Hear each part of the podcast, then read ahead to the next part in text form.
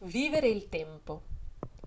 Toc, ciac, toc, ciac.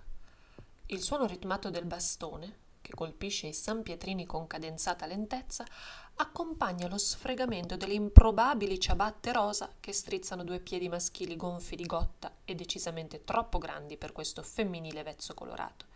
Remo avanza lungo la via acciottolata che gradino dopo gradino discende nei meandri della città addormentata, cullata dal ronzio delle zanzare e bagnata da un caldo opprimente anche in riva al lago. La mente è piena di nebbia nel presente di Remo, ma il passato è vivido e felice e si appoggia, stanco e disorientato, al basamento che sorregge due splendidi uccelli lacustri nell'atto di spiccare il volo. Si ricorda che da bambino li osservava incuriosito mentre aspettava la funicolare. Non è mai riuscito a capire se si trattasse di anatre, cigni o oche, ma poco importa. Si immaginava voli infiniti sopra le increspature dell'acqua e rapidi colpi d'ala per risalire fino alla vetta della montagna a destra del golfo. Con passo incerto si avvia verso il lago. Qualche sparuta panchina spunta qua e là. Il corpo esausto si accascia come un sacco informe sul rosso scrostato della seduta. La testa reclinata sul petto si alza e si abbassa dolcemente, seguendo il respiro di un sonno affaticato.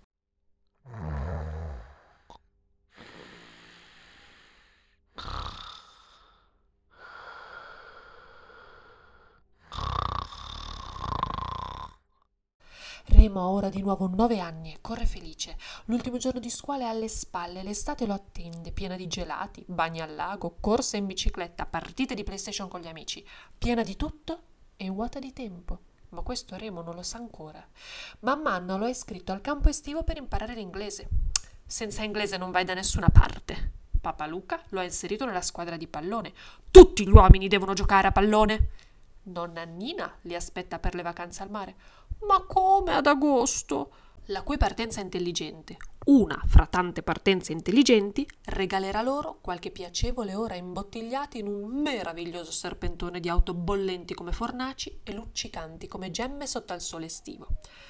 La zia Giulia ha già programmato il suo ritiro spirituale in salsa buddista, così mi depuro dallo stress, che regalerà a Remo e famiglia, almeno per qualche settimana, due cani, tre gatti, due canarini, 15 pesci rossi e tre tartarughe da accudire. La maestra Carla ha stilato un dettagliato programma di compiti estivi, che altrimenti dimenticate tutto! 42 pagine di esercizi di matematica, 4 libri da leggere, 3 temi da scrivere, innumerevoli riassunti da stilare e un disegno de Le tue meravigliose vacanze, tanto per gradire.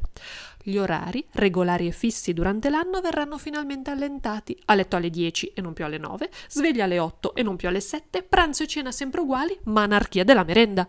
Bel cambiamento, non c'è che dire. L'ansia da prestazione scolastica verrà dimenticata, sostituita dall'ansia sociale di essere simpatico, bello e con l'ambronzatura maldiviana al punto giusto. Poco male.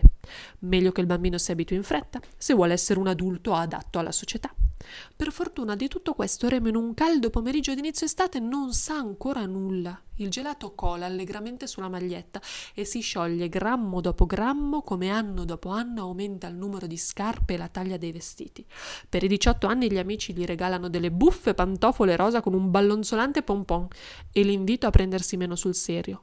A 30 anni il matrimonio, a 40 la carriera, a 42 un figlio, a 48 il divorzio, a 56 la lotta contro il tumore, a 65 la pensione. E ora cosa faccio tutto il giorno? A 72, l'inizio di Alzheimer. Nel dormiveglia Remo sente una sirena sempre più vicina, sempre più forte. Una mano gli si appoggia sulla fronte e il bambino si sveglia di soprassalto.